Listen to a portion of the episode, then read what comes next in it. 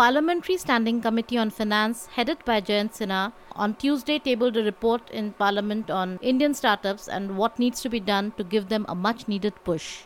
I'm Amiti Sen from the Hindu Business Line with a snapshot of startups in India and the recommendations made by the committee. We know that a startup is a young company started by one or a few entrepreneurs typically backed by investments from family, friends, or institutional investors such as venture capital and private equity funds. It is also technology oriented and has high growth potential. Recognizing the role that startups could play in creating employment and bringing in innovation, the Startup India initiative under the Department for Promotion of Industry and Internal Trade was launched by the government in January 2016 to provide the required ecosystem for their growth.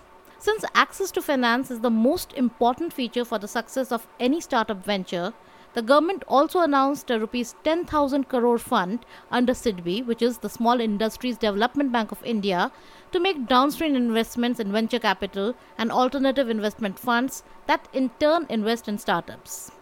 Today in India, we have about 36,950 startups recognized by the DPIIT, which are eligible for a number of benefits such as easy winding up and easy public procurement norms and aid in filing for patents. Some are also eligible for income tax exemptions. India has produced about 50 or so unicorns, which are startups that have an equity valuation of over $1 billion. These include familiar names such as Lenskart, OYO Rooms, Big Basket, Swiggy, Ola, Zomato, and so on. Despite a promising future, Indian startups continue to be bogged down by problems such as inadequate funding, one of the reasons here being the SIDBI fund of funds not being able to disperse funds at the required level. There are also problems of cumbersome regulations, inadequate revenue generation, and insufficient supporting infrastructure. So, this parliamentary standing committee went over the existing situation of funding and taxation and also discussed other concerns flagged by the industry and then compiled its report.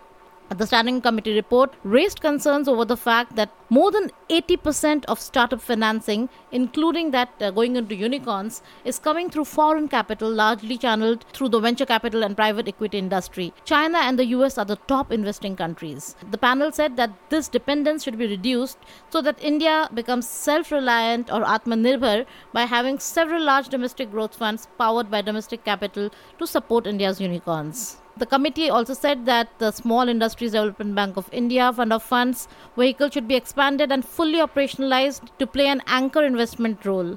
SIDBI should play a pivotal role in dispersing more funds that would help startups and unicorns to scale up significantly, the report said. Well, to encourage investment in startups, especially during the ongoing COVID 19 pandemic, where the, where the economy is uh, going downwards, downslide is happening, the panel recommended that tax on long term capital gains should be abolished for all investments in startup companies uh, as designated by the DPIIT, which are made through collective investment vehicles. Well, CIVs include angel funds, AIFs, investment LLPs and this should be done for at least two years. And after this two year period, the securities transaction tax may be applied to CIVs in lieu of LTCG to make the taxation system fairer, less cumbersome, and also transparent. The committee uh, was also of the opinion that uh, there should be no punishing of domestic risk capital at any level, as the current tax disparity is proving advantageous to foreign capital through low tax jurisdictions and low taxes for fund management services. To encourage domestic investments in unlisted debt and, equ- and equity securities,